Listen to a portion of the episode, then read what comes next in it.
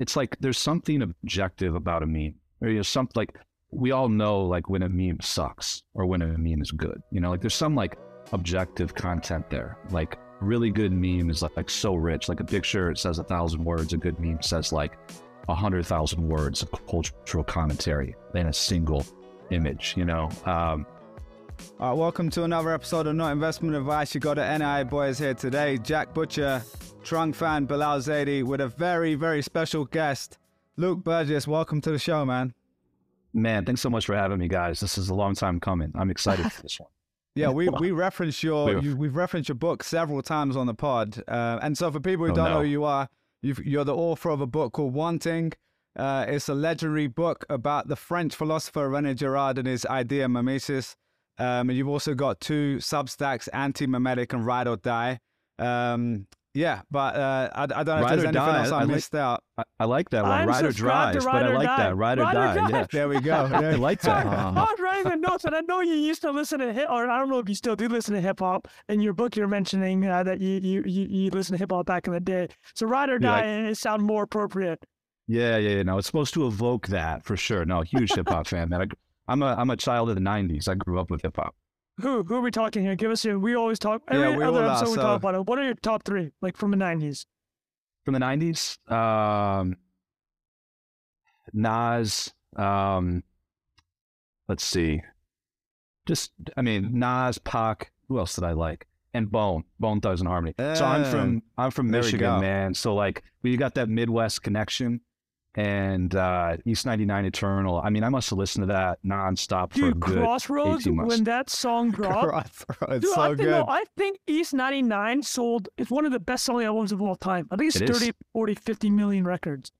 Yeah. It's insane. I've heard, I've heard that song probably a thousand times, and I learned last week that it was about Easy I didn't even know that. you didn't know that? I didn't know oh, yeah. Because he's a mentor for uh, for uh, Bone Thugs.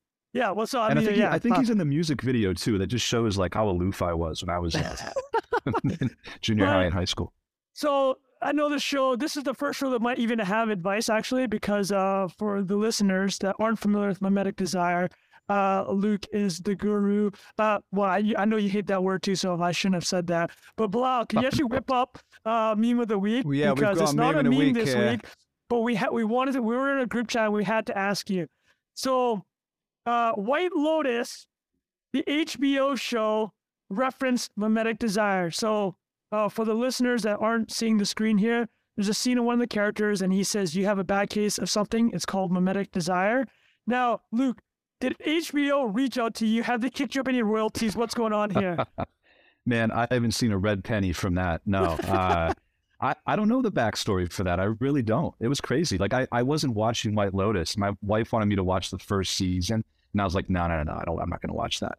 And then uh, one day, I just, my phone was blowing up with text messages. And they're like, did you know about this? And I was like, oh, shit, now I got to watch this whole season. it was good. It was good. Oh, so you but did it, get that. Was the was the represented? I mean, they, they nailed it, right? Like, they, yeah. yeah, no, I, I don't. I think they got it right, man. It was it was uh, the rivalry they got right. I, I mean, I had all kinds of because I knew it was coming when I started watching the season. So I was like, how deep are they going to go here? Like with the scapegoat, um, is it just going to be a mimetic rivalry between these two guys? I had all kinds of fantasies about like one of them walking out. If you've seen the show, like they often have breakfast in the morning, you know, and this beautiful, this beautiful resort. I had these fantasies of one of them, you know, walking out there with my book on the table or something like that, and like doing a cameo. But because they had a couple of books, now that that didn't happen. But I, I thought it was pretty good. Okay, nice fantastic. I, I actually, I'll, I'll, pass it off to Jack here, mostly because you two have worked in the past, uh, yep. uh, some inside baseball. Yeah, how did you two? How did you guys connect? By the way, Jack and Luke. Tw- uh, tw- the Twitterverse, I think. I can't remember if it was an intro, Luke, or if we just uh, sort of algorithmically were uh, introduced yeah. somehow. Algorithmically introduced is incredible. I, I, think we were algorithmically introduced, man. Like during yeah, the pandemic, yeah. there we, were some people, there were like, I don't know, a half a dozen people that just I saw every single day. And Jack was one of them. So the algorithm must know that I like his work. Mate, I think Jack and Trump we did were both great, there, yeah. we did a great. It was 2021 now, right, Luke? We did a, yep. a collaboration yep. for the launch of Wanting. Uh-huh. Did a little collection called Visualizing Mimesis. We should put that in the link in the notes. Unfortunately, I think the the platform that that went live on is is uh, not showing it somehow. So we need to find a way to get that back up. Um, Jack, is it not on the chain though? What's going on? No, it is. It is, but the front end is is oh, compromised it, it. right now. So we need to figure out a way to to got display it. it. But man, I was reading through what you wrote for that the other day, Luke. Prescient. Superb. Yeah. Can we walk through uh, some of these visuals? And, uh, and I guess at this point now would be a good time for us actually to send Neil, uh, uh, Luke, with the, you know, could you hit the TLDR on what Mimetic Desire is for the listeners that may not know? Yeah, um, I, if we're gonna pull it up on the screen, I don't even remember exactly what I wrote, so I'm interested to see. Man, I wanna, I wanna read the, um, I wanna read exactly what you wrote for this, Luke. This class, it's short. I'm gonna do it. So I'm, I'm going to steal the thought Luke's thunder here, but I'm gonna I'm gonna read the. Uh, it might be better than read what he wrote. Say, so just go All for right. it. All right. So we did this thing it's called a visualizing mimesis, a collection. We we did like three illustrations, and Luke, correct me if I'm wrong, but the like advent of the popularity of NFTs, like coinciding with uh, the launch of the book, 100 percent, kind of yeah, was a ripe fertile ground for writing. It was this was like GME, like that. You open this passage with GME, so let me just read it.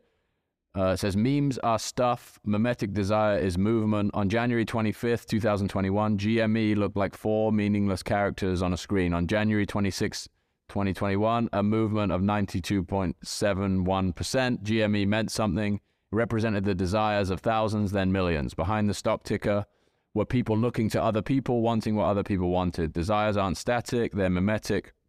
They rise and fall on the strength of others' desires. The memes are just along for the ride. The memes are code, shorthand for the desires. The price of memes are a signal, and the signal that they're sending is this people want what other people want, down to the nth circle of hell or to the moon. We're wanting. Class. Incredible, incredible. Uh, do we have the visual there, or uh, you can't find it? Uh, the visual I can't pull it great. up, but we'll put it. I'm gonna I'm gonna do the last part of it as well. It says value isn't in the eye of the beholder; it's in the eyes of the other beholders, beholding me, beholding and wondering why. value isn't subjective; it's intersubjective. It's generated in the space between people. It's me looking at you, looking at me, looking at a twelve million dollar stuffed shark, and wondering why not thirteen. The scene setting that Sotheby's and Christie's do, the valet service, black ties, and mimetic martinis only work through the organ of eyes. There's an inner eye, though, that works in our new digital auction houses. It sees everything, it feels everything, it has no need for bright lights or the sound of the gavel. Might seem who it might seem unclear who the auctioneer is in the space, but I'll tell you who or what it is. Mimetic desire. Yo, you know what we need now? That meme right of that there. guy saying, "Yo, let him cook." Yo, hold up, let him cook. let him cook this guy cook. Yeah, look, I understand why was... you like Bone Thugs now, because that sounded like a Bone Thugs verse that, that when he was going up and down. I was like, Notorious Thugs about to come get on busy, right now. We need get busy Bone on that track. Just let him We need to get, get Timbaland to make a make a beat for us, man. The dope beat Mate, stick that in to. GPT. yeah. We can get a track made today, Yeah, that was a that was a fun project, Jack. Like, I mean, there was something about like playing off of each other with with that, like the visuals informing the writing and the writing helping with the visuals.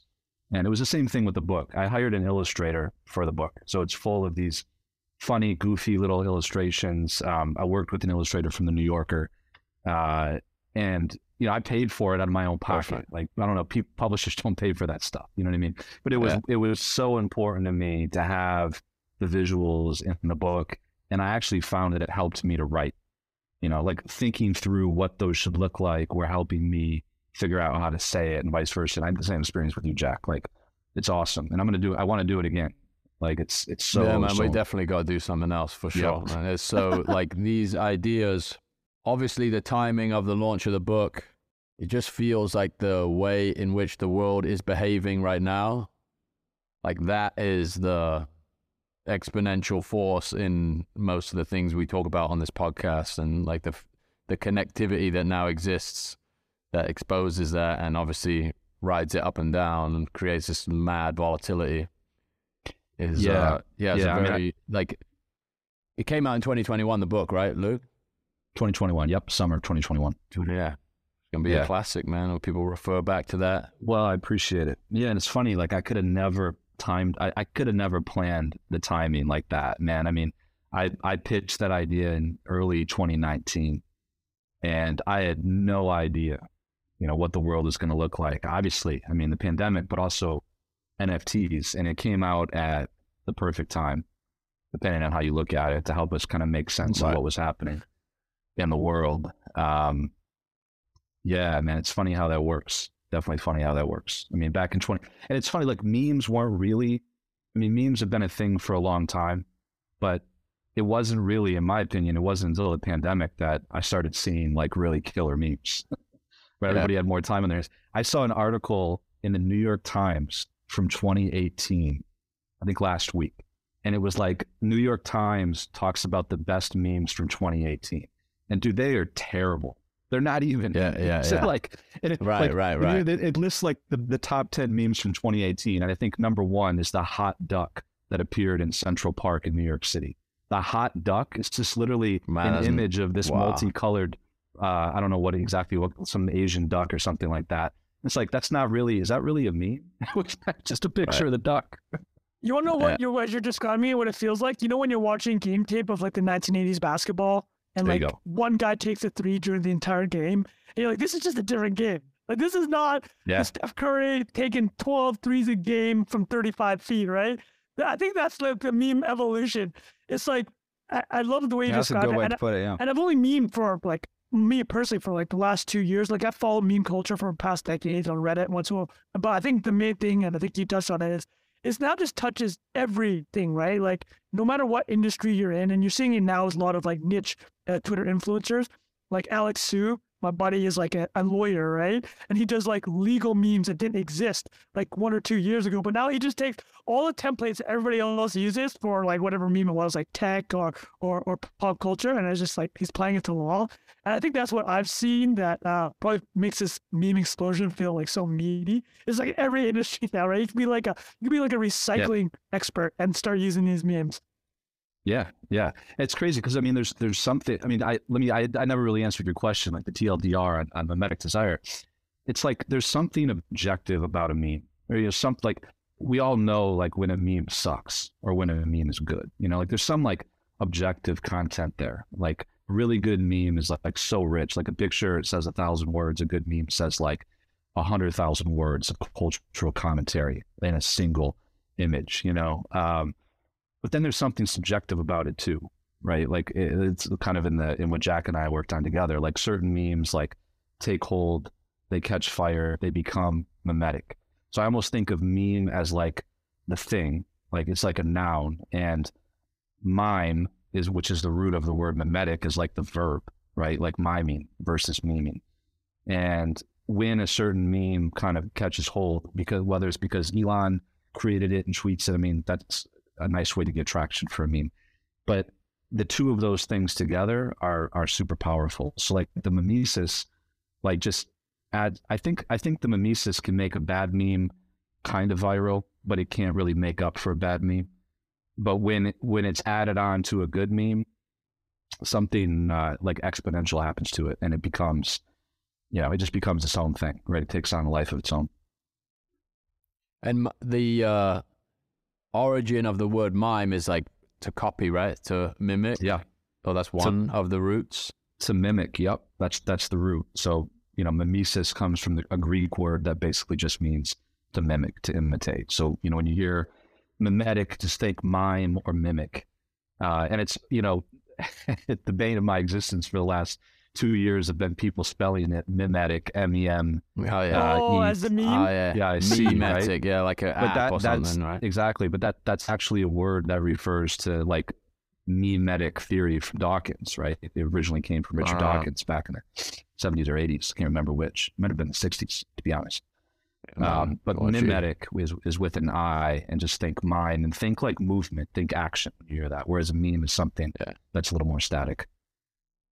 You know, uh, I, just, I just want to give some reference for listeners that actually aren't familiar with mimetic desire at all. And uh, you, you, this is, I think, chapter one of your book, and you actually go to the evolu- evolutionary like foundation of why you know we are uh, mimetic creatures, why we look to models to copy and follow.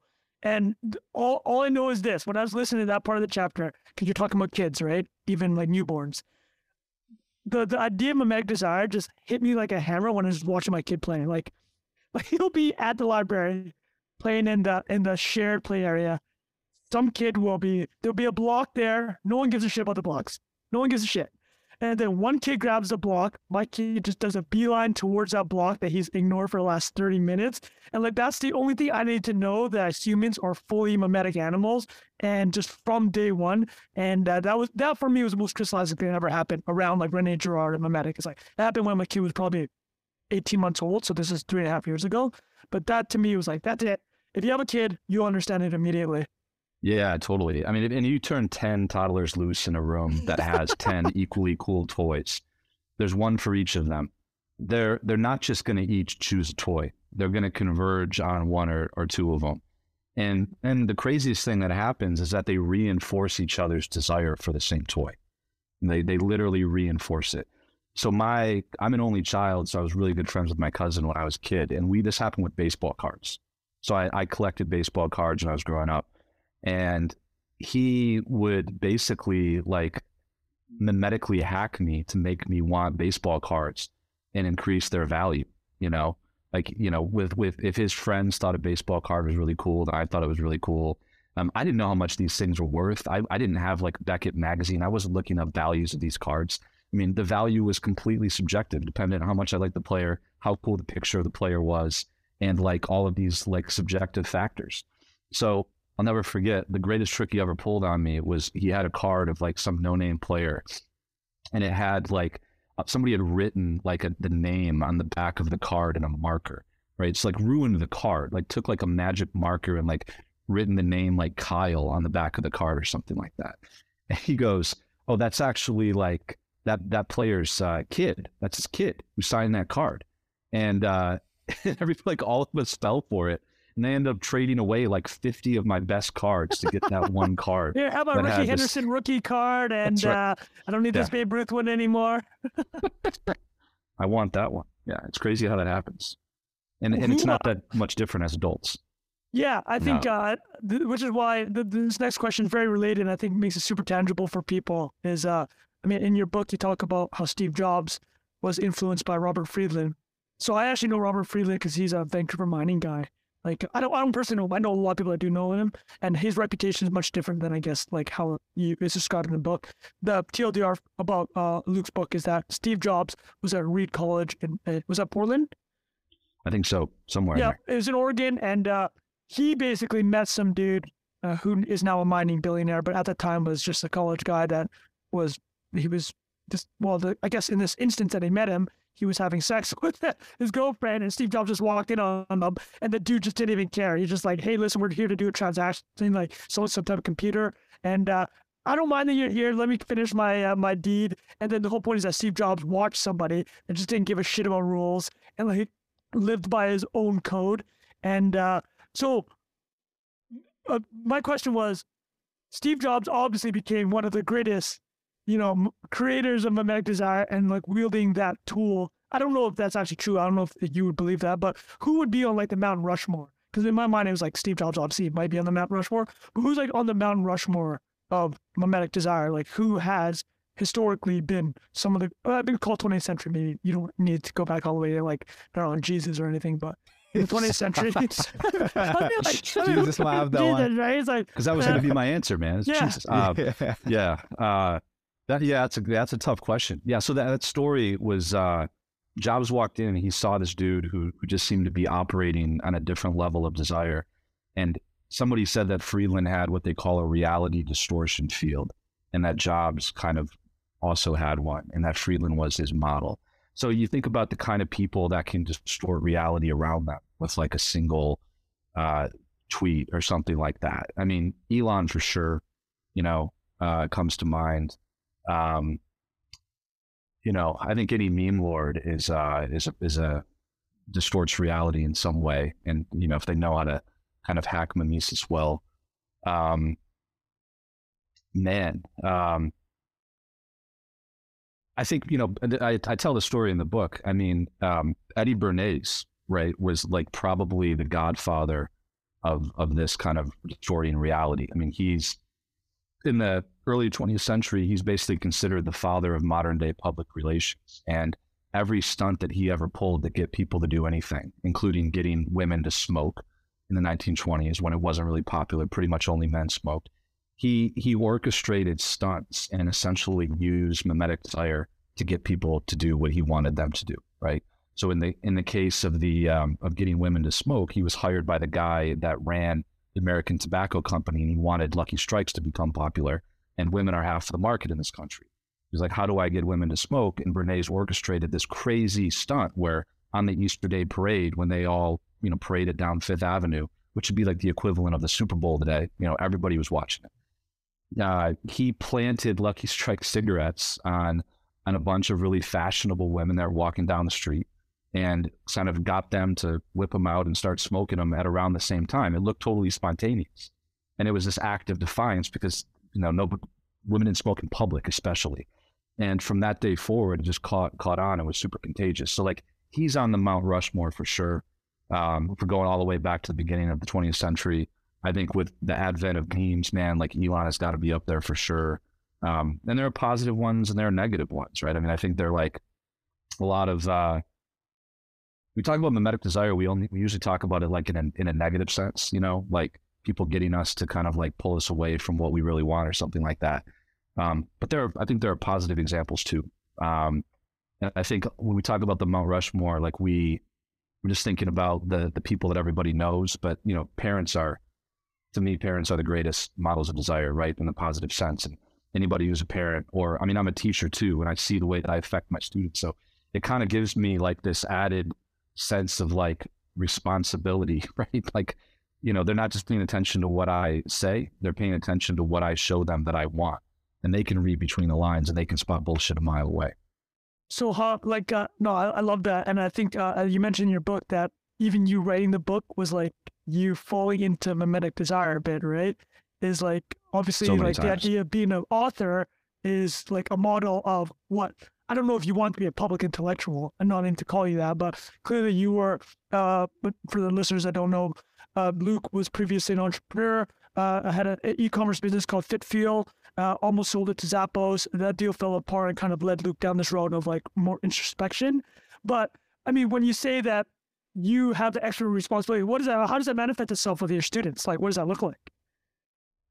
Um, I mean, you know, it, it looks like this. I mean, I tell my students that, like, at one point in my life, like making as much money as possible, like Sam Bankman-Fried style. Like, I wasn't, I was never an effective altruist, but I, I had the mentality that I'm going to make, you know, a billion dollars as quickly as I can, so that I can give it all away and become this great philanthropist. Like, who hasn't had that fantasy at some point? And you know, money was the most important thing in my life. So now when I tell my students that um, I'm like, I, it's not not important, but it's definitely not the number one thing in my life. If I say that, they're watching everything that I do because I am a public person. And if I behave as if it is, they spot that immediately, right? Um, so they're like watching what I want, even if I don't articulate it. And that's kind of a kind of a terrifying thing. Like, you know, your children know what what you care about. Right? They know what your priorities are. They know what you want to do. So, you know, in that sense, um, it just gives me an added level of awareness because there's a difference between a role model and a, and a model of desire. I think a role model just models a role. So, like, my accountant is a role model to me for the level of like how organized I would like to be, you know, but I'm not. Um, I double booked my schedule that my house cleaners to come today when I forgot I had this podcast. So I'm sitting here in a WeWork right now First time I've ever done this. Um, oh, so well, we appreciate it. so I apologize. My audio might not be as good as it usually is. So I'd like he's a role model to me in terms of like his level of like diligence organization. I have no idea what the man wants or cares about. I don't know what he desires. He's been my accountant for 15 years and I have no idea. So in some sense, he's a role model to me, but he's not a model of desire to me. Um, and the models of you know, I, I have models of desire and I have role models, and sometimes they're the same person. But the models of desire um, are more important than what we typically think of as role models because they're modeling something that's deeper.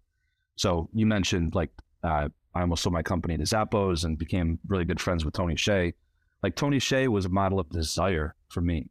He he was also a role model because he was a, I thought he was a brilliant entrepreneur, but he was also a model of desire. So like I tell the story, or like it's kind of embarrassing, right? I tell the story in the book, like uh, I met Tony and I got super self conscious because like he drove like a really shitty car, man. Like, you know, and like my car was nicer than his. And I was like, my car should not be nicer than Tony's, right? And I like, uh, and he wore like jeans and a t shirt every day. So like he was, he was sort of like modeling a desire for me. I mean, there's a signaling function to that, right? You've had a certain amount of success as an entrepreneur. You don't need to like prove anything to anybody. You don't need to drive a nice car. And I remember just like how much meeting him and becoming friends with him changed my entire world, but affected me at the level of what I wanted because I, I, I sort of like wanted a different lifestyle than I thought. You know, he, he just affected me in a very short period of time in terms of like a lifestyle questions and like the kind of lifestyle that I desired in ways that had nothing to do with building a business, if that makes sense. Luke, do you know how when people uh we we talked about Jack before, but Jack's been through phases where like count every calorie and just be super shredded. uh, you know, but that takes over your mind, right? Like you go eat, you eat, you go eat a meal, and then you'll like yell at the waitress if the if there's too much sauce on your Caesar salad. So like, what I'm wondering is this: now that you have such a deep understanding of desire, does it does it actually ruin your not ruin? Does it affect your life in a, a negative way in the sense of like everything you do now, you're just like fuck this thing, this month, this guy trying to hack me, or or I can't do this because uh, I'm going down the wrong path. Is it one of those things where it's just like just like cloud hanging over you because you just know how powerful it is, or or uh, it's just integrating your life? Did you see what I'm saying? Yeah, it's like one of those things that's probably healthy not to think about it too much. Okay. Okay. so no, def- definitely has definitely has a room in my life. I mean, if anything, it just gives like my wife and I and my friends and I like a lot to laugh at ourselves at, right? Okay. Because of how like mimetic we actually are. So like I don't I don't pretend in any way to like have escaped this because I don't think that it's possible to, right? So like when I got on like the van life bandwagon because I was scrolling Instagram too much in 2020, you know, in the very process of writing this book, like my wife just laughs at me and like I'm a super mimetic person, right? When it comes to like what I want, even what I want to eat for dinner, like I usually can't decide until I know what she wants, you know. Um, so you know, no, it doesn't it doesn't paralyze me, but I could see how it could kind of like really mindfuck a person if they they kind of especially if you think that you shouldn't be mimetic. And that's like not the right takeaway from the book. It's not that like it's a bad thing or that you shouldn't be. It's that actually you are. And you know just become aware of when it might be affecting us in negative ways. That's all. Well you had a great tweet where uh, you said your uh, uh, this is a recent tweet. You said your wife is in a group chat where they basically share items that they may or may not want, the things that they're interested in, but it might have literally just been because they saw an Instagram feed. So they they posted in this group chat as a way to like release that mimetic desire or, or something along those lines. But the TLDR is this sounded like to me like a version of thin desires versus thick desires. Was this is this correct? And I don't know if you could uh, expound on that a bit more. On those two things. Yeah, yeah. So uh, this is it's really funny. Um, yeah, my wife's been in this group chat with a bunch of her friends since college, and uh, really jealous of it. I mean, hey, well, sometimes it annoys the shit out of me, but like in general, I'm really jealous of it. But yeah, so what I call a thin desire is like this highly mimetic desire that you know, I'll be really into it. I'll think that I really want something today, and it just it won't be important to me tomorrow or a week from now or even a few months from now, which is different than a thick desire, which is the kind of thing you know that I pursue that um, it's just kind of an endless well, right? The desire will either grow or it doesn't lessen or it won't deceive me, right? There's some there's some kind of like substance to it. So these thin desires are like you know just walking by a window or you know seeing somebody wearing something that I want or a certain kind of watch or certain kind of lifestyle that I won't care about you know a few weeks from now. So yeah, my my wife in this group chat, one of them had this idea uh, that they were just going to open up an iPhone note called Desires. and uh, and I use iPhone notes for everything, by the way. Like I'm an iPhone note guy, and I'm like, how did I how didn't I have this idea before this? And it's a it's a shared note, and they just put like things that they want to like buy, like the silly, I don't know, just like clothes that they want, a vacation that they might want to go on, and they put them in there for everybody else to see. And it's kind of like a way to hold each other accountable, and they they won't act on anything that goes in the desires note for like at least a week or a couple of weeks and 99% of the stuff that goes in that note they don't really care about anymore and they just look back on it and they just laugh oh, at yeah. each other and laugh at themselves so i thought it was a brilliant little tactic to use that sounds like a warning app waiting to be made right there. yeah, and then you actually right. upsell. Yeah, yeah. You allow five desires a month. You, you extra two dollars. We'll give you one more desire, and then uh, two dollars more. You get images. That's right. Well, yeah, look, I'm, I'm embarrassed I didn't have the idea. Yeah, I, I hope look, she doesn't start that app and make a ton of money with it. Sorry, Luke, I was going to ask a follow up question to that because when you said that, that really resonated with me. This, I think everyone's had that feeling of I really want something, and you're really motivated to get it, and then time passes. You're like, this is that was so dumb. Why I didn't even need that in the first place. Um, but like, could you give examples of stuff that has stuck? And I think you called it a thick versus thin desire there. So, and like, what if I was trying to decipher which one was which? Is it literally just a matter of waiting a few weeks, or is there another thing I should be kind of filtering for myself when I'm thinking about it? There's a lot of things. That's a great question. And I think there's a lot of things that can kind of help make the decisions or discern what's the difference between thin and thick. So I started noticing something about myself when, you know, I was building companies um, that I, I had ever since I was a kid. I I'm just a total nerd, man. I, I, love reading philosophy. I always have, and I like reading classic literature. And I was finding myself like going, like I was I would work until 8 p.m. and then I would go to a 24 hour coffee shop in LA where I was building my first company, and I would just like read this stuff until one, two o'clock in the morning, and then I'd get a few hours of sleep and get back up and do it again. And I started doing this for a while to the point where it like I, I realized that I needed like more of that. Like that that's the kind of thick desire that that wasn't going away. It's kind of like wanting to drink at the well of like some wisdom that's been around for a very long time. And my day job, you know, the companies that I was building, which were um, logistics heavy and tech heavy, they, that's fine. I mean, I, I like that, but there was something like missing that that I could only do that for so long that I would kind of get bored and I'd want to build a new product. That's the problem, right? So like, um, I'm a bad product manager in the sense that I can't like stay with a, with any product that I've ever built for like a long period of time, right? So it's like I either have to sell it, um, and if I don't, I have a problem because I get bored. It's like maybe so. I think like I had I had like a for me like that there was a thick desire there that I realized that I I sort of always had, and I was like, you know, Luke, if you really want to be really fulfilled, you're going to have to find some way to nourish that. And like it's different for for every single one of us, but I think the lesson that I learned was like I'd sort of ignored my my history, my background, even little things that if I'd been paying attention, like I would have learned about myself from my own childhood, like things that have kind of like always been a part of who I am. And, you know, just getting caught up in the hustle, um, you know, the hustle makes you forget a lot of things. And, you know, that's just one example. There's been a lot of other things I've realized about myself the older I get, the more mature that I get.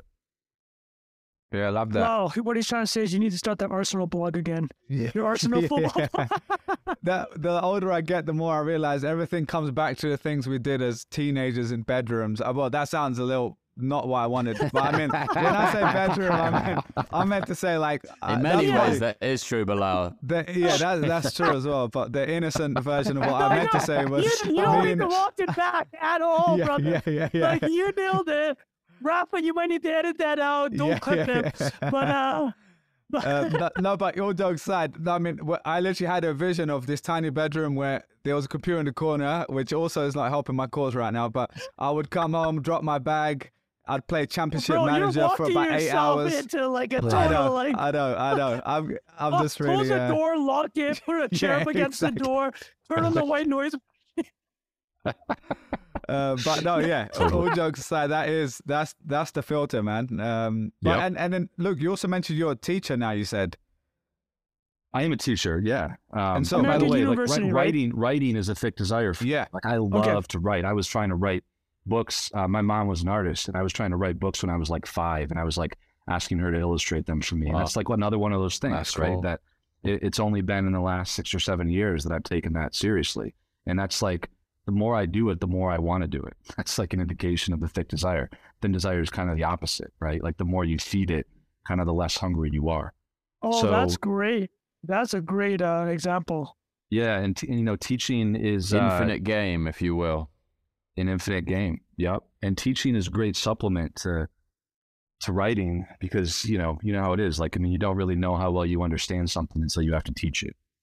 So it's it's really super complementary to the writing. Like I remember 2019 when I was about to start writing Wanting, I got up in front of my class to, and I was going to give a lecture on mimetic desire. And man, I wish that thing was recorded because I don't think any of them had any idea what mimesis was by the end of that lecture. It was well, just gonna be like this podcast because I've butchered the question so bad. I've, had, I've had a few years to work on it now. Yeah, yeah, you're crisp on it. Uh, I just want to say that uh, uh, based on kind of Bilal's question of uh, the, the management of these different desires, there's actually one part of the book which I thought was maybe it was a bit of a throwaway line, but it really, I'm like, oh, this is great. Is uh, you talked, you had a friend that he and a close college, he had, him and a college roommate or, or, college classmate had become the friend frenemies essentially, right? They'd come up, they'd done uh, professional things, and they'd all be looking at each other, being, "Oh, this guy raised X, uh, this guy's do a, do startup Y," and then one day, I guess you had sent like a piece of media to your friend, and you're like, "Hey, look at uh, what uh, Joe X is doing," and your friend's just like, "You know what, man? Like, actually, don't send this to me anymore. I stopped trying to follow this guy because you know, he, I, clearly understood that he was modeling his life after this guy, right? Is, is that is that something that you've heard a lot where people like just I don't want to see this person? And it's nothing malicious, right? It's just like I've identified this individual or, or, or this trend as something I don't want in front of my face because I know it's just going to influence me. Totally, yeah. I mean, he I, he wouldn't have used the word that mimetic rivalry, but that's what he was in, you know, and he he just knew it. I mean, the, part of I, I think everybody kind of has this idea of this of what mimetic desire is or what that can be like when you become tethered in an unhealthy way to to another person, right? So you kind of gotta gotta be knowing what they're doing. I mean, classic case is like you know you break up with somebody and like you just like stalking them to see like who they're dating next, right? I mean, it's like that's not healthy. And then you have to ask yeah. yourself like what what percentage of your energy is devoted to knowing what's going on with that person and that's keeping you from whatever it is that you need to do, the art that you need to create.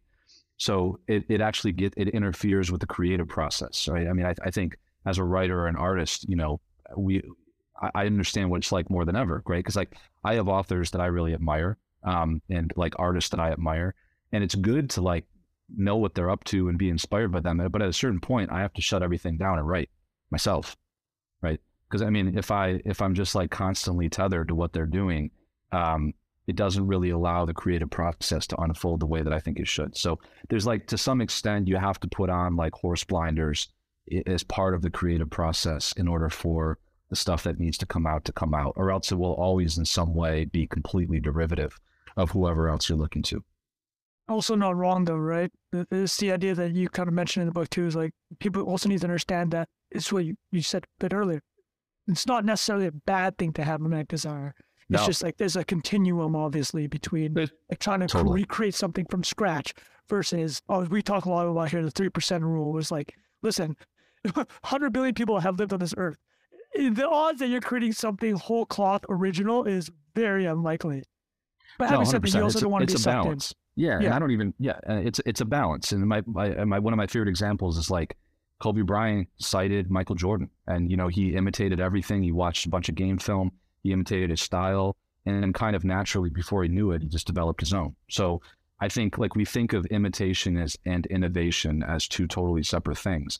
And in my opinion, those two things exist on a continuum, right? At some point, you're imitating, there's like some kind of a phase change that happens, like a plane taking off from a runway. And it kind of like the imitation becomes innovation. So, you know, the message that I've taken away is like, they're they're just you just need to kind of be aware like when is it time to shut it down and just be alone for a while to create like who should I look to for inspiration and just being aware of the influences and the models. So it's not like one or the other is, is good or bad. But it, in the case of the, the dude that you're referring to that I mentioned in the book, he had just realized that he was completely tracking this other guy's career in an unhealthy way to the point where if he if he went into a certain kind of business, he wanted to get into that industry just so he could try to like show him up or have more success in that industry, right? Like, and the crypto is actually the example where he had a business that had nothing to do with crypto. So like, you know, is it, is it, should I really like shut down what I'm doing just to follow him into the next thing? And it, the decision had nothing to do with, with the opportunity to create something cool. It had everything to do with kind of the ego and the measurement. And that's where he realized that that was becoming a problem. I would love actually for Bilal and Jack to give uh, examples. I want to exclude myself because I'm not introspective. Examples of when they've had to track other. Actually, I'll say I'll go first. Uh, I'll just su- super simply. Over uh, in 2022, I thought in my mind I had to raise a solo fund. I was convinced. I saw everybody other also tech Twitter that was uh, had a big audience. They all had or, or trying to raise rolling funds. I'm like, I need to do this. And then I, I and then I realized I don't like looking at pitch decks. It's like the biggest. I hate it.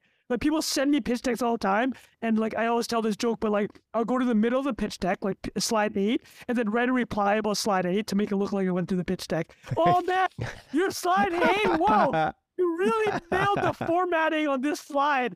You know, as an example of me having gone through. So, so that's an example for me where people I, I still get asked by people say, "Hey, well, are you thinking about investing?" Yeah, no, I have no interest. It's not my skill set, and the only reason I've ever wanted to do it because that's all other people want to do. That is like that. That is Luke's wanting in a nutshell for me. Bilal and Jack, do you have an example? Yeah, definitely. But go on, go on, Jack, go for it. uh, I would probably do starting a business and trying to basically in the agency world you're trying to secure the like flashiest clients possible right and basically the bigger the name of the client, the more of a ball ache it's going to be to service the business. That's basically like a linear relationship. I've never because... heard the word ball ache before, by the way. That that is the first time in my life in any podcast. Is that? Yeah, I think that's a little English one. Yeah, it's beautiful. really? Yeah, maybe. I thought that was pretty common, but no, that it's it's the right word to use in this instance. But like recognizing that and like doing what you're good at instead of trying to like find a name to attach your thing to was a like a hard realization. I think I had this like moment where I had this client come into town, lived in New York at the time, and uh, it was just Celia and I working in the business, and they were coming from Italy to our office. We had to rent a space in New York, and like make it look like there was some offer. They were, we were running this business out of a 400 square foot apartment in Crown Heights, but you had to like play up this thing like, no, we're legit. We're in this, you know, the one zero zero zero one zip code, and like come to the office and speak to the door person.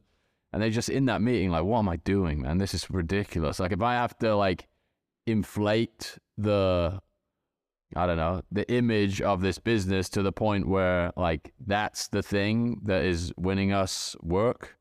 And half the world works that way and fair enough. If you like doing that, then go for it. But not my idea of fun. So that like I think that was one moment where it's just like, all right, we're just gonna be completely forthcoming about the fact that this is like not that. You know, we're not trying to build a team of 20 people. We're not trying to rent a glass office in Manhattan and whoever doesn't want to work with us as a function of that is a great filtering mechanism for building this thing. And yeah, yeah. it was the right decision. Jack, I, I went through something similar as you with the agency stuff as well, but um, I actually like, ended up flipping it as kind of like a selling point to be like, you're not paying for this overhead. Like that is why they're trying to charge you X amount and we can charge you this amount because because I and the other thing I had similarly was when I was younger, I always had this thing of like worrying about being the young guy. I don't know if you guys have had this, uh, where like, you know, I started that company, I was very young, and I'd go to these entrepreneurship sort of things, and I'm like 17, right? And then I go to Google, I was 21, a lot of people like 26, 28, 30. And I would, on my first day, I remember being like, "Hi, I'm Bilal. I'm 21 years old," and it was just like the automatic. In your thing. suit, you, though, right? Yeah, in my suit, no, exactly. Bilal's exactly. the only person to ever interview with Google wearing like a full suit and tie. He showed up, was like, "Hey, where, where's the office, guys?" Uh, Sorry. No, that, that just sounds like imposter syndrome a bit, right? No, no, yeah, yeah. Well, it was more like the, the I just had no experience. I was like, that's how okay. I introduced myself. I'm from London. I'm this age. I'm this is my name. It's like okay, whatever. And then over time, I realized like so many people, like, oh my god, you're this age, and it was they're only a few years older than me, but it becomes this psychological thing of like, oh, now I need to overcompensate, and now I need to say I deserve to be here, like like you are, whatever. Um, but yeah, over time, you kind of just get over that. But to answer your original question, Trung, uh, looping it back, I, I, had a similar thing to Jack there, but I, the one I'll, I'll share is more on like we all publish content, right? Like we've got the podcast. I have another podcast, Luke, called Creator Lab.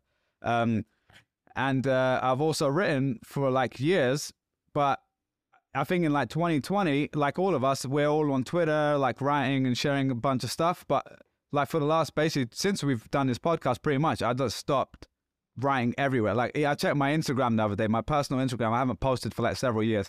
And the reason is, it's not to say that that isn't the optimal thing to do if you're trying to grow your Substack or grow your podcast or make a name for yourself or whatever. But at some point, I got to a point where I said, I'm only doing this because I want to do a podcast because I love doing a podcast. I like having long form conversations with people and I like what they represent in the world.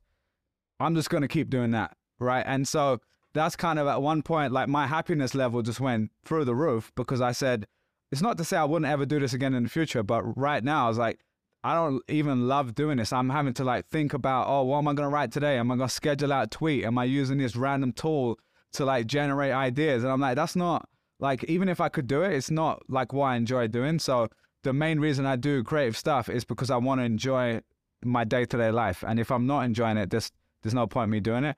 So, um, desire. Yeah, exactly, exactly. So yeah, that, that was my answer there, Trung, but good, good question. No, that's great. I love that. Yeah, I've, I've had the same experience. I mean, it's like, are people, what, like, what version of me are people like, I don't know. Um, do they, do they, are they coming from my work and my art and my writing, or are they coming because I'm saying the right things?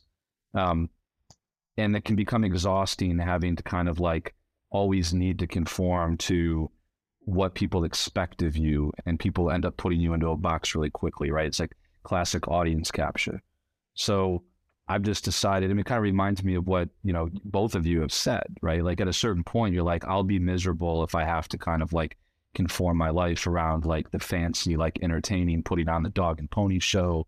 Like it just gets to be exhausting after a while and takes away time and energy from you just like you either like my work or you don't. Shouldn't it shouldn't rely on me like hosting you in this fancy building, right? So like mm-hmm. I think everybody needs to decide as a creator like what what kind of like trade offs they're willing to make. And I've kind of decided um like you never know what you're gonna get. I don't even publish on a regular schedule because I'm like, if I have to do that, I know that eventually it's just gonna get exhausting for me.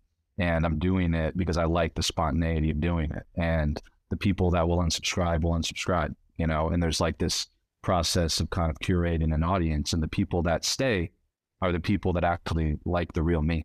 It's the way that I think about it. It's kind of yeah. like being in a relationship. You know what I'm saying? Like you got to be yourself. Yeah. That's why oh, six months in, you start farting in the room because That's before right. you're holding it.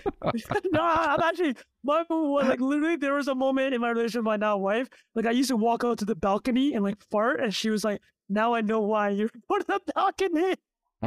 You're getting fresh air Trung every yeah, uh, like, 17 well, minutes. I gotta take this call. After that, chili. taking it. I had zero calls to take. Uh, listen, if you don't like the parts, this is just not the newsletter. It's not gonna work you. out. Yeah. Uh, well, parting actually the perfect pivot to the next question I had. perfect. No, because uh, I look at the we got like uh, you about Trung is the minutes. king of transitions, by the way. I don't know if you've noticed that. He's got it. some incredible hard transition. It's so good. Go on, uh, Trung. What, what you got? No, because uh, Luke's last ride or drive newsletter, well, two two ago, uh, you were talking about AI. I just saw two things you wrote about AI recently. One was a tweet uh, about generative AI, and you're like, I haven't felt a single thing from like any output I've seen from GPT-4, and I'm in the same boat. And even though I'm shilling a AI powered research app, uh, coupon NIA 150, uh, what I was going to say was, um, what are your thoughts and how can you apply uh, mimetic desire, uh, mimesis, and all that whole theory to what's happening in generative AI I, I need to think about this for another couple of years before I, I feel like I have like anything worthwhile to say. But I'll say something that's maybe not worthwhile. I don't know. Um, I, I I think like generative AI is probably both better and worse than anybody's sort of thinks that it is. Right. Um, I, I do think it's a monumental change. Um, I think uh, I'm just trying to think of like how it, it, it is true so I tweeted that out and I was like, I have not personally found an instance of using ChatGPT 4 that has like benefited me. And that I received a ton of replies to that tweet. Um, like one person said that it helped like save their dog, and another oh, person yeah, helped diagnose an illness. And um, so I know that that stuff is is real. And Trung is frozen, so uh, I hope he's, he's right. re- reacting. He'll be back. we do this once um, a week. as part of the it's part yeah, of the show. uh, so I, I know that there's a lot of great use cases out there. I think some of the like AI is going to kill us all in six months stuff is is kind of crazy. Um, one of my favorite books, I think is worth worthwhile reading for anybody, is The Myth of AI by Erik Larson. There's a lot of confusion about what consciousness actually is, and like people are throwing around a lot of words without really understanding what they mean. And um, if we if we invest too much kind of like hype in generative AI, like we forget the wonderful thing that is like human creativity and ingenuity and, and the human brain and like the best of humanity. So that's kind of the point of the book, right? It's it's like let's not let's not uh, outsource our thinking to AI and pretend it's going to solve all of our problems. I think that mimesis plays a huge role in it because, I mean, AI by its very nature is derivative of, of us and our brains. I mean, we invented it. So in, in some sense, it's it's derivative by its nature and it's mimetic and it can imitate um, what it's giving. And um, the the fascinating thing for me is to think about like what if AI, what if generative AI begins to desire things, right? I mean, what does that even mean, right? Like, can AI like actually want something? Um, it's like synthetic desire. I mean, it's a super weird concept to think about, and I, it, it certainly won't be the same kind of desires that we have, and they'll have to be derivative of ours. So, in a sense, I worry that generative AI, to the extent that it mimics wanting or mimics desire, um, it will only be able to want the things that that we want, um, that we show it is worth wanting. So, in a sense, I think it will like supercharge mimesis in a way. Um, and that's that's something that I, I, don't see anybody talking about that. I think it's something that we have to be careful about.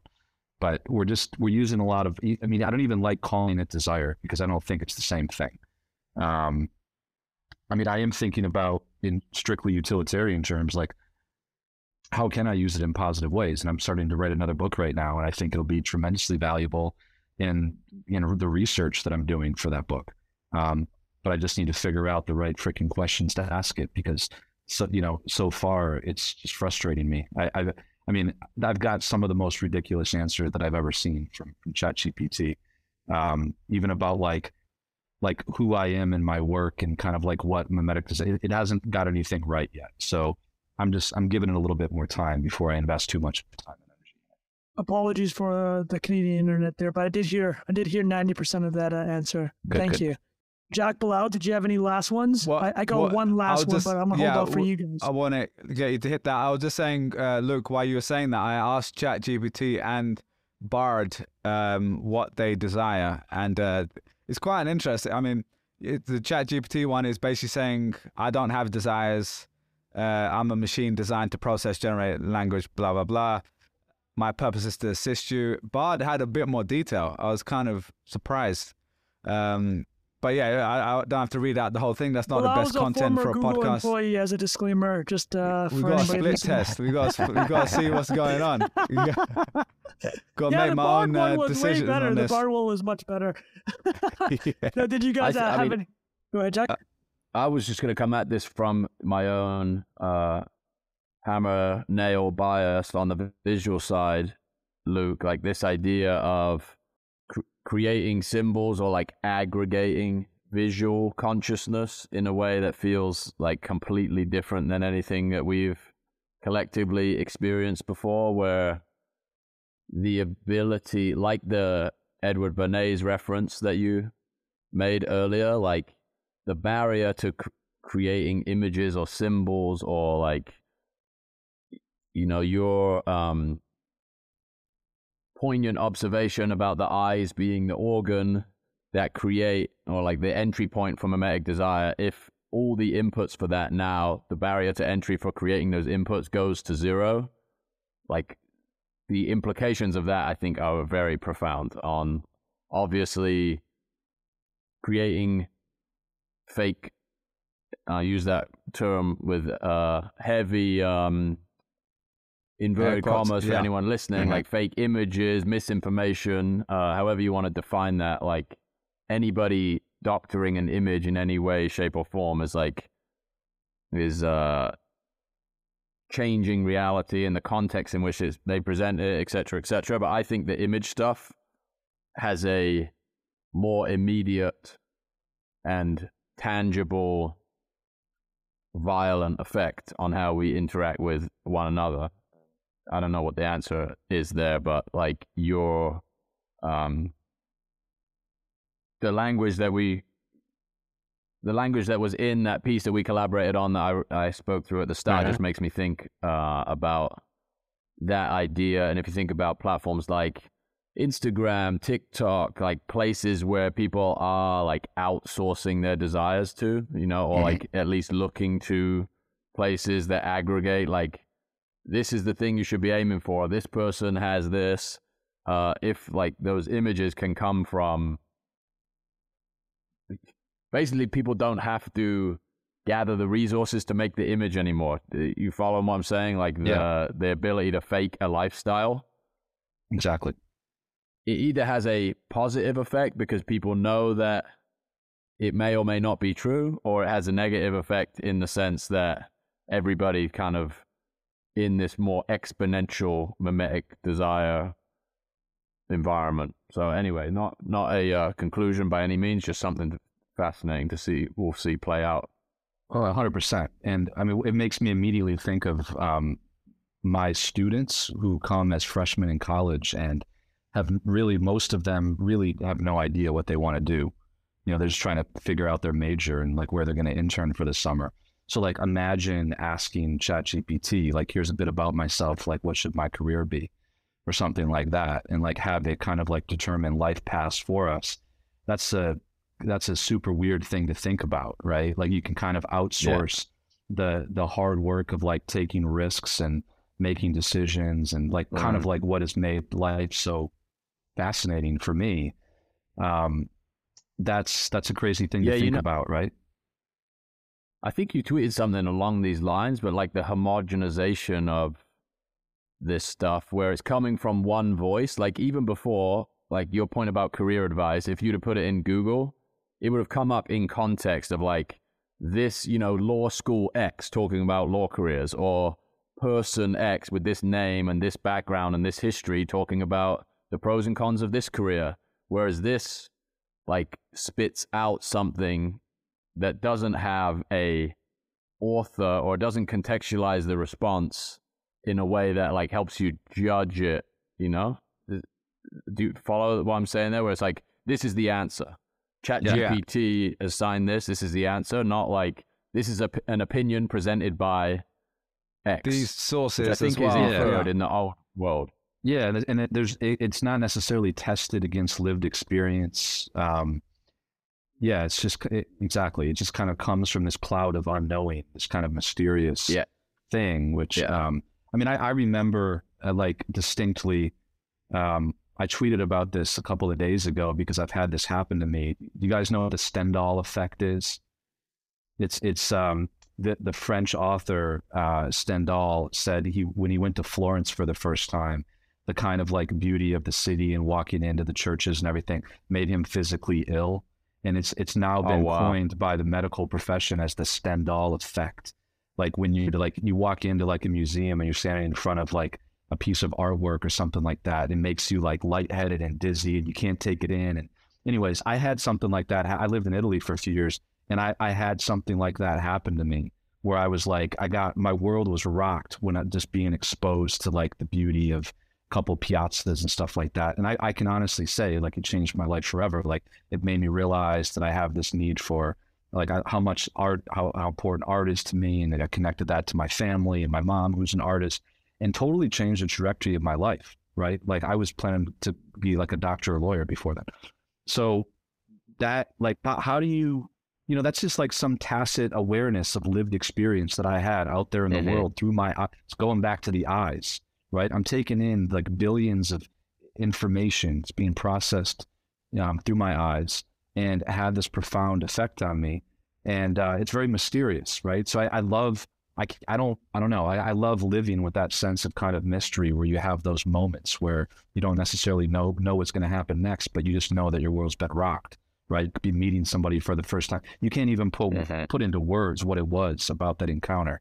Um, so that's I, like I like uh, I like leaving leaving the world open to kind of collisions and spontaneity, and like telling my students like, yeah, you can you can ask ChatGPT four like to give you some advice, but when it comes to like walking outside and you know having unexpected encounters, like make sure that you're not looking down at your phone and that you're ready for those things when they happen. Whether it's, you know, your future spouse or whatever it is, like be open and be ready to kind of process that through the lived experience that you have. Yeah, beautiful. Yeah, man. man. I wrote this in uh I wrote this in the disc in a visualized value discord last night. The like alpha now exists by going analog, like in all of these uh like you want to make something original, like go to the library because you're also getting fed information that has been validated yeah. by the most nodes at any given time. It's like you're just funneled into the trend over and over and over and over eyeballs that are like, we're going to give you this piece of content that we know you're going to look at. Even, I mean, everybody's commented on this at this point, but it's like the For You feed on Twitter is an obvious move for attention purposes, but like probably net negative experience for most people. Like you open Twitter and there's like people fighting, like smashing grocery carts into each other or whatever. I saw when I woke up this morning. I was like, "What is this? I didn't ask for this." Yeah, yeah, yeah. Go to the library. I, I'm going to the library. Grocery. That is investment advice. No, I think I know Luke's got a boogie, so I think yeah, that's the perfect thing to stop, let so. Luke off on. And uh, yep. uh, you guys want to keep chatting afterwards? I'd love to decompress. Yeah, yeah, we can decompress. Mm-hmm. on Luke, Luke's, appreciate uh, you coming on, man. Thank really you, man. Yeah. Thank, thanks so much, guys. I appreciate it. Everyone, go check out the book and subscribe to the the Substack. We'll share those links in the show notes below as well. Um, yeah, look, yeah, we'll yeah, have to not, do this again, not, man. Appreciate it. Yeah, well, thanks, thanks, guys. Not not enough time, but I'll be tweeting at all you guys in the yes. next week or so. So I'll, be there. I'll, I'll, see you in the Twitterverse. All right, guys. See you. All right, man. Have a good one. Appreciate Bye. it. Cheers. Nice Yo. one, boy. Should we just keep rolling? Yeah. Yeah, let's uh, let's actually uh, let's let's jump off on uh, Jack's point about the Twitter algo. I don't know. Uh, Oh, I don't yeah. know how much you guys have read on the uh, the open sourceness of it. Did you guys take yeah. a look at some of those? Yeah, we were uh, chatting in the DMs about some of the the threads. Well, yeah, we we, we, we, shared some and a lot of uh, a lot of some surprising things in there, which we can maybe talk about in a minute. But um, yeah, yeah, I'm happy. You're to, talking about I'm the for you page. You said we should talk. We should talk about it because it's a good. Uh, I'll list off. I'll list the off idea, the top line. Uh, go ahead. I was just going to say the maybe Luke's frame of the like thin and thick desires. The thin desire is the fight video, the fucking like horrendous content that you see that's just served up to the most eyeball. I mean, am I am I no, no, I, are you guys seeing that stuff, right? No, you no, I'm that, seeing. Right? I'll be yeah, yeah. yeah I have to keep switching to following as well. school well. Fights. I've seen a lot of school fights. Yeah, I'm just saying it's not like me being deranged and wanting no, that you're, stuff. You're it's like that is yeah. is like a biological. Is, people everyone, are going to react to that. When there's a fight in the playground, everyone looks right. That's everyone shouts yeah. fight, fight, fight, and runs over. That's probably why. So yeah, yeah, so like you can be transparent about the algorithm, but what's interesting to me is like that that that's not necessarily indicative of value, right? The idea of value being confused with what is the what grabs the most attention depending on your definition of value. From the perspective of someone who wants eyeballs on a social media platform, that's value. From somebody who like wants to develop their brain into something other than like a sewer, that is not valuable, right? That's other than a garbage bin. yeah, so there are conflicting incentives involved, transparency or not. Yeah, yeah, which yeah. is fa- like uh, like you're you're building it based on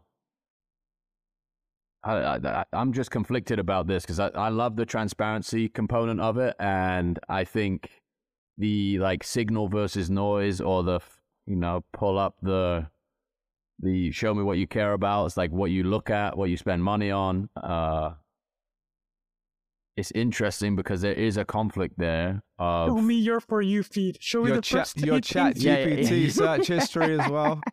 People yeah, show me your for you feed, and I'll show you who you are. Yeah, I, yeah, like that's an interesting thing, but that I I actually think that's a good frame for it because it doesn't show you that, right? It shows you like what you are, not who you are. Not to get too philosophical, but it's like here are the things that you're going to react to biologically. Here's the shit that's going to push your buttons, not necessarily the stuff that's going to um, a teenager know, in the bedroom, like I said, time. basically, yeah, same, yeah, same thing. Right. yeah. yeah. Right. So, man, it's just been a, a what fascinating, fascinating week, man. But the transparency is definitely quality, man. Quality move. It is, yeah. Help people understand. Yeah, Trung, you were going to give a rundown of it. Yeah, well, I'll, uh, I, I agree with Jack that. Uh, I mean, here compared to any other social network, right? Because uh, the criticisms are like, well, actually, you actually don't know what what good is a source code if you don't know what weights they're putting on each variable? What good is a source code if you don't have the underlying like user data? Well, it's like, yeah, obviously he's not going to put the entire thing on. I mean, he's obviously said that, but let's be honest here. You, know, you just that's not going to happen. It's not maybe not happen happening today, and it clearly didn't. But you know, you have an idea of at least why things are getting recommended to you, and a lot of it is just intuition, right? It's like, like I'll just give one example. Links get downvoted.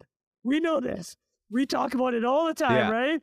Like, there's literally like Bilal constantly saying, Trung, should we not post uh, NIA uh, uh, launch with the link? Like every week, he's just like, Trung, are we sure we should do this? But uh, I'll tell you the trade off on the trade off on that that nobody looks at the second tweet. That's the trade off, right? That's what me and Bilal yeah. talk about. But um, the thing about the so let, us talk a bit of well, what they did open source. So the open source the recommendation stuff, which is a lot, a lot of people looked at, and the TLDR in it anybody that's ever worked in social networks or even broadly knows it, it's not really not surprising what's going on here. They're trying to figure out a way for the I don't know. I think they get 100 million tweets a day or something ridiculous. They're trying to figure out how to serve you 1500 tweets like whenever you open that app that are relevant to you, and and basically the way they determine relevance is do you engage with that tweet and engagement uh, uh, uh, from Twitter is likes, retweets, replies, time spent on the tweet itself and time spent on the person's profile. So these are all the variables that are getting mixed in. I mean, we talk about YouTube on the uh, on the show a lot. Same deal, right? YouTube, uh, Bilal what was it? Watch time is the big. Watch yeah, time's I mean, big, it's uh, click uh, like if you think of the journey, it's click through rate for well, how many thumbnail, people clicked right? on the thumbnail? That's like yeah. the headline equivalent of a news article. Then it's basically uh, time spent. There's actually uh, it's like retention. Retention is the better yeah. the word. So how so long did you stay? Did you stay for the first 30 seconds? That's like waited in one way. And then how long did you stay and engage? Then also likes and comments and stuff like that as well. But I think that's less important.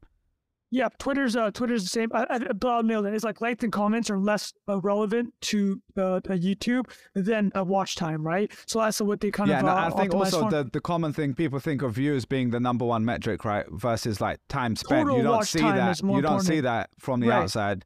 And I think people would judge a piece of content on, oh, that got two million views. Which, right. to be fair, if it got two million views, the watch time was high too. But that's the the part you don't see is well, on you the know, other side. Bone Thugs Crossroads when it says 100 million views, the, the, people are watching that from beginning to end. Oh, they're falling into that Biggie verse, one yeah. of the best verses of all time, man. Jesus Christ. Anyway, no, exactly. go on. Uh, so that was yeah, the summary, just, yeah. Yeah, that's some uh, uh, parts of it, which so I'll, I'll, kind of talk through how they actually do it. Is like basically they have 145,000 different clusters of how they kind of are like classify content. Like that's freaking lot, right? And I mean, some of the categories. When you say that, like, is that kind of like Netflix? You know, when we talk about Netflix serving all up the micro that, categories, yeah, right? Like, like British teenage yeah. dramas or whatever. Exactly like, right. So like it. the biggest categories are, are are not gonna be shocking. It's like football, pop stars, and NBA, right? Like those are ones that like uh, have a lot of uh, followers and, and people that'll be served that type of content. So again, they're trying to whittle you down fifteen hundred pieces of content, and they do that. They try to split, I think, between within people you follow. And then now, obviously, as Jack alluded to with the For You, they're jamming in stuff that is like viral. So the, it's called in network and out of network. So in network is obviously people that you follow or in lists. Out of network is are the the shopping Gen Pop baby. Or the Gen Pop, right? So uh, Trung, there's this one here that I saw, Trusted Circle. Is that the same? Yeah, yeah. Trusted circle. Thing? I think I think they're basic. I think the trusted circle is they see who you engage with the most. and then they call that. I'm just going to share my screen at the same time. This is your boy Peter Yang. You you reference this right? Yeah, yeah. This is a good oh, tweet. Yeah. So what? Good well, summary, well, yeah. why don't you read through that as to like so, as a P- tweeter, this is what gives your tweet. Yeah, yeah. Peter, uh, Twitter algo 101 boost likes 30x, retweets 20x, Twitter blue 2 to 4x, trusted circle 3x, images videos 2x, replies 1x, negatives URL only, no text, mute, block, unfollow, report. That that one's a bit more obvious. Um, but Wait, I can you scroll one... down a bit, uh, because oh. it says this guy asked anyone know what trusted circle is, and then oh yeah, and he said, could this be a yeah? I mean, it's a big block of text. I'm probably not gonna be able to yeah, summarize that on the pod. But um, well, actually, sorry. Well, well, I just clicked it. it. There's a visual here for people on YouTube. I don't know if that makes much sense. It, this reminds me of like in 2020, everyone was posting those images of like your map of people yeah. that you interact with. Interact with the most. Probably something similar circle. to that. Yeah. Might be something similar to that. But anyway, um, but yeah, I think the one that surprised us, I, I don't know if this is getting too tactical, but the likes versus retweets. I, I know yeah. we talked about that over text or DM or something, because generally speaking, like to me anyway, as a user, I will like way more things than I retweet. And I know from people like you guys who have told me like what helped you guys go viral slash grow like retweets always seem to be way more important, and that still might be the case. It's just maybe the the, the weighting isn't here. Maybe there's like ten times more likes than retweets. So I, I, don't know well, how actually, works. something that could work is like the retweet actually puts you into different feeds where it's more likely to get interacted with. Whereas a yeah. like is just a, an individual boost, maybe to your. Oh, that's just, that's a good point. Yeah, that might um, be like more impressions on your tweet, but not necessarily more like getting in front of new people, new people and stuff yeah, like that. exactly, right. And followers specifically, which is what you were probably trying to get. But yeah, that that makes sense. Yeah, nothing else like uh, real. I mean, the, the, people like some surprising things they found was like Elon was hard coded. His name was hard coded into the code base. They had four categories. Yeah, it was like power user, a Democrat, Republican, and Elon. I think they already changed it. But uh, yeah, what's funny about that? Yeah. yeah, that's pretty funny. What that was was actually tracking metrics, but obviously all the haters like, yeah, we don't believe that. But the other thing that um, that's interesting was you know you, you you said there that Twitter Blue gives you a two to four times boost. I saw a lot of interesting comments. They're like, actually, if that's the case, Twitter either either has to put underneath those tweets like some type of promoted because technically you're paying for promotion, right? Mm. You you that wasn't a deal that you cut exclusively, but if you're getting a boost from being on blue, like by math, that's what's happening. So people are saying, I think they actually changed that part of the code. I think they de-boosted it so they wouldn't get in uh, trouble with uh, with uh, regulators uh, without showing the kind of the ad uh, thing, which is objectively hilarious, right? That is pretty funny. Yeah, yeah. And then uh, and then and the other part, well, ad about Twitter. There's so many things going on. The obviously the verified stuff. I thought it was the pretty. Doge, um, the Doge, yeah, the Twitter Doge. logo. So people that don't know that are on Twitter, yesterday they replaced the uh, bird icon with the the Doge, uh, uh, the Doge coin logo, which is the dog. I thought it was like a the the most likely explanation I heard two. The first one was that somebody had sued Elon $285 billion for pumping Dogecoin, and that that was like a headline story uh, yesterday because uh, he's trying to get thrown out. Obviously, not a serious lawsuit, but they think that he launched this Dogecoin thing to like bury that story. I don't think it was. What I think it was was I think this is meant to be an April Fool's joke. but it came out two days late because I don't know who's still left to do implement that exactly. That's so funny. That that could actually be the most plausible answer to yeah, be honest. Yeah, right. Which is hilarious. Which is amazing. It just got delayed, and they're like, "All right, we've done the work for this. We might as well yeah, just put it out now." It. Yeah, yeah, that's funny. But well, actually, what... Jack, I just want to sorry, sorry, I'm saying I want to ask Jack about the verification stuff because this is like this is germane to your checks project, brother. What do you think about the move to they they they threatened to get rid of people uh, Legacy Blue. And then they ended up only really getting rid of the New York Times as blue check, which is hilarious. And then now their other solution was every blue check now says this is either a Twitter Blue subscriber or a legacy. That was the solution, so, Jack. So he walked it back then, right? He like... walked, he he basically walked it back that he didn't get rid of them all, and he combined them into a big mush. And uh, I want your thoughts on that. Wait, sorry. Yeah, when you I say mean, combined, sorry, before you answer, Jack, you mean are you talking about the caveat? The, the caveat where you click the and caveat say, when you hover over it says yeah, it's either this, blue or legacy. or legacy. So now they're just both. So it's a kind of like not. it's very gangster. Like it's a yeah. good. Yeah, yeah. So like the think? idea that. I mean, I think that's an interesting solution, like the strong arming all of these people into like basically giving up, you know, like there, I think the general reception to this in pop culture is like, it is cool to not have the blue check, right? That was the that was going to be the point in time where it was like makers of taste and pop culture would not want to pay eight dollars for their blue check mark, right? And and in not doing that would become like more verified almost. You get what I'm saying? So building a system that doesn't take that away from them, but also doesn't distinguish them from the people who did pay eight dollars is to me a pretty clever way to like still devalue that status, but you know get the. I mean, if any, I mean, it's kind of fascinating that now there's there's more speculation around whether or not it was earned or not, which is kind of the point, right? The the response to the blue like the paid Twitter blue subscriber that you see in replies is like, ah, this person paid for Twitter, they're an idiot. That meme's right? dead. That meme's dead. Yeah. Right. They just that's killed now. Whereas now it'll be speculation like, oh, this person only has X number of followers, so they're probably not. Right? It's kind of fascinating how um, that changes the context of it again. I think Meta just launched theirs too last.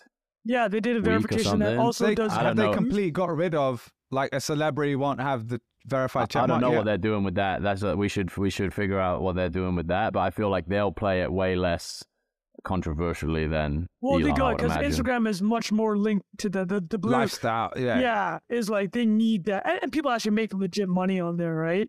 Um, what I'll yeah. just give my opinion to be very honest. Like, I get the argument everyone's had about what counts as verified. Obviously, we did a whole episode of Jack on his project being based on this idea, so I don't want to do it to death. But just for me, like as someone who's trying to filter the internet for crap, and especially now there's scams. Like you, you guys, I'm sure get people. I mean, Jack, you had something recently where someone, you know, hacked something. Yeah, yeah, yeah. Uh, but before that, you also just get people like changing the name to Jack Butcher and like, you know, it, they'll pay for the verified thing and they'll scam people with that, right? And that happens on Instagram to so many people as well. So to me, that that is a that is a ten out of ten problem, and the actual verified check mark, if you had it, was really helpful for me to understand. Oh, this person is the real, you know, Ryan Reynolds. Mm-hmm. This is the right person version of that. And so, as me trying to filter through the internet for misinformation as it is, this this made it way harder to do so, and I think that's a negative thing for the platform. And I, I think there's just been this weird dance where I don't doubt that Elon Musk and, and team think that this is, you know, this big talking point that who gets to decide who's important. But sometimes it's actually helpful to know it's The Rock. You know what I mean? I don't, I don't think that's that crazy to say he's a noble person. It's like, like yeah, right. maybe there's a gray area of in between. Like, oh, one person is, uh, you know, a journalist and they got it through their company. Yeah, then that is a slightly different thing. But yeah, for me personally, it's just objectively a worse experience. So that that's kind of my conclusion on it. I uh I haven't thought. Well, I love actually actually Jackson thought through more of this, but there definitely has to be a way to get. I understand the logic to pay for verified, like our pay to use the platform, like increase the cost of bad behavior. But to Bilal's point, like as a user of the platform and not a big content creator but content consumer, like knowing that there was some process, even if it, and, and let's be clear, scams were happening with blue checks. Oh, definitely. Way yeah. before Elon, right? Like, yeah. like I would see blue checks with 800 followers, like trying to show crypto. So does that? I guess some of them even started companies and swindled the yeah, whole exactly. world. Yeah, so, but yeah, and raised uh, three billion dollars for a crypto exactly. platform, yeah. uh, a crypto trading platform. Uh, I'm actually trying to uh, like I'm right. I'm thinking through like um what the well there is one game theory play here right? And and hasn't worked out so far but it was the idea that you get the organizations to pay. So it's $10000 a year $50 for each person a month. It's it's pricey but that's also a form of verification right? Like if you go to well as the easiest example i have one fourth work work week right? Work week pays for that second icon for the organization Uh, and funny, funny enough, Jeff Bezos recently accepted that he got his Amazon one. People were trolling him because it looked like he was refusing to do it, but now he has it. But like that is also a way to circumvent what Bilal said. But now you're you're clearly trying to find ways to drum up money, right? And I actually think that there should. But I do think that we're headed to a world where you got to pay for these type of services. Like it's pretty clear that Apple really fucked a lot of people with this digital advertising play, right? Yeah. Got new revenue stream. I'm not saying that this is the solution. I'm saying it's clear Elon is experimenting and the team are experimenting. They've taken, uh, there have been L's. Like the Twitter Blue rollout in November is objectively one of the funniest things that ever happened. And, uh, and they obviously had to roll that back. They had to fix that and like put layers into place with, to many people, seemed obvious in hindsight what was going to happen. But yeah, I think there's got to be a way to move towards a solution where you get people to pay for this type of stuff. And it's so hard, right? It's like, it is such an uphill battle. And I understand why. I, I don't want to pay for sh- I get it. So, yeah, that's just my thinking around the, the verification in general. It's like, they, they got to figure something out. Yeah. I mean, yeah. Crazy if you think about the yeah, the the Apple thing is a good observation where it's like downstream of different incentives, but paying 15 bucks a month for Netflix or whatever streaming service you use versus like $8 for Twitter, which for the average like reasonably online person, you probably get a lot more screen time in on Twitter than you do yeah. on Netflix. I guess the argument is that the people that use the platform are making the content. Therefore, like that logic doesn't make sense to many people where it's like I'm creating the stuff, so why am I paying to use the network? And uh, well, yeah, you'd have good features, right? It's to your point, yeah, Jack. exactly. What, that's, no, yeah, that's the. Part. I think I think bundling uh, the verification with the features and like making it so not necessarily politicized, but such a hot topic. Yeah, really, because there are like I keep saying it, like the Nuzzel top articles feature on Twitter is incredible. I would pay five to eight dollars a month. What does that do? Sorry, Trung. What is that? Just it aggregates for the fifteen to twenty top articles that your network's talking about, and then the net worth network. So like that's to me the best way. Is that happening now? Yeah, you go to top articles if you have Twitter Blue. It's amazing. It's an amazing feature. And you see what top everybody articles. in your network is talking about that one piece of content. Oh yeah. So really aggregates like you're talking about well, discovery. there's a good show yeah. me your top articles. I'll tell you who you are. That's yeah. a good one. There. No, but what I mean is like, the, but the, but that gets totally lost in the verification thing, right? To to Bilal's point, it's like Bilal's like, it, Bilal's uh, association with verification and eight dollar payment is like this total cluster F. Like I don't know what to really trust anymore. Yeah. Whereas like if it had just been famous, like oh people are paying for really cool features. Exactly. Uh, I pay for YouTube Premium. I pay for Spotify. I pay for like a bunch of stuff. Yeah. And I happily pay because the features warrant me paying and I get enough value out of them. And so far, as someone who's mostly reading on Twitter, I, I'm not getting that at the current moment, but that might change. For example, if they literally just flipped the switch and said there's zero ads on Blue, I would probably just pay because I hate seeing ads. You know, and so on my desktop, I can use an ad blocker, but 98% of the time I'm on Twitter is on my phone. Yeah. And uh, so and, and honestly, the, the ads on Twitter aren't that annoying. Like, I kind of skip them anyway. But on YouTube, they're super annoying. So I, I pay for that. But I don't but know yeah. if you saw that, but Rafa, if you want to cut that, when Bilal was describing looking at his phone, he like totally just like looked at an imaginary phone and started. No, my phone's over here. That's why that, I was looking okay. at my phone. But uh, anyway, yeah, uh, I think it's worth us discussing that. Anything else, boys, before we wrap it up? Um, I do. I'm probably this is probably out of place at this point, but I'll just add the one thought about uh, Luke's book. So oh def- yeah, one. So wanting is an incredible book. I mean, Jack worked with Luke on the NFT stuff around it, and Jack obviously made some really sick visuals. Uh, hopefully we can get some links to. Um, but uh, the one thing that we haven't mentioned this entire chat was Peter Thiel. So Peter Thiel, other than uh, you know previous to Luke, and Luke who Luke did meet for this book, Peter Thiel was a student of uh, of Rene Girard, and uh, uh, I would advise reading the book. And Zero to One, uh, Peter Thiel's book, is heavily influenced by Rene Girard. That's why. That's why there's two things that Peter Thiel talks about about business in his book Zero to One. He actually never mentions Rene Girard's name though, and and, and Luke talks about it in his own book Wanting about why Peter Thiel did that. He Peter Thiel's like this idea of mimetic desire is just so powerful. it just pervades everything that humanity does. I didn't want to like blow people's minds and like have to reassess everything while I'm trying to talk about business, right? So he just tried to, but he tried to take the lessons from Mimesis and Desire into zero to one. So two I'd put for our business builders out there is like, this is why Peter Thiel says, you know, competition is for suckers. It's like you want you, you don't want to be in a situation where you're competing against somebody, you're just tracking what they're doing, and like you're caught in this mimetic design. You want to build like a true monopoly. You're in your own lane, you're not worried about what other people are doing, right? This is why he says monopolies are great. They're, uh, they're quote unquote easy once you crack them. Another thing he did was at, at PayPal, uh, before uh, when he was at Confinity, which merged with Elon Musk X to form PayPal, at Confinity, he would give every employee one job only. And the reason he did that was because he knew that young, uh, uh, ambitious people, especially at a startup like uh, that he was building, they would all want similar things if it was a free for all. They don't want to become CEO. They don't want to become head of sales. He's like, you have one job. This is the only job that I'm judging you on. You do this job. I'm not going to assign that job to anyone else. So he diffused mimetic desire and like diffused any conflict around work by just giving people one job and not letting them compete uh, for the same resources, which I thought was pretty cool. Do, you, do you know how that, happens when they want to progress though? Well, it was just such a crazy startup environment. Yeah, oh, it was yeah, like yeah. it was like uh, uh, and that was just for PayPal at the time. They, they didn't they didn't last very long. There's like, but it got sold to eBay, obviously. And then no, because I like was, the idea. I'm just uh, yeah, I was it's, curious it's how idea, it like, right? plays out. Well, yeah. Uh, yeah. I don't know how scalable that is, but uh, I mean, there there seems to truth to it because you always hear about the politics and backstabbing in corporations, right?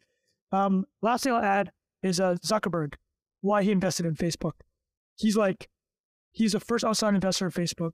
Reid Hoffman, his PayPal colleague, introduced him to Zuckerberg, and then he saw Facebook. He's like, he immediately got it. He's like, you're showing people your desires. He's like, the entire platform is showing what your bio is, showing what you do. At this time, it's at Harvard, it's at the Ivy Leagues. It was what started up by rating people, yeah. right? Like, it's like, looks, it's like basically. this is it, right? It's like this is a desire, like machine. He's like, this is mimetic desire. He's like, this is hacking, like like marrying technology with mimetic desire. He's like, this is gonna be huge. So yeah, he turned five hundred thousand to a billion with his Facebook investment. But anyways, read the in read a the Roth. IRA account as well, or yes. something like that. Yeah, incredible. Um, all right, boys. I think that's a great way to wrap it up.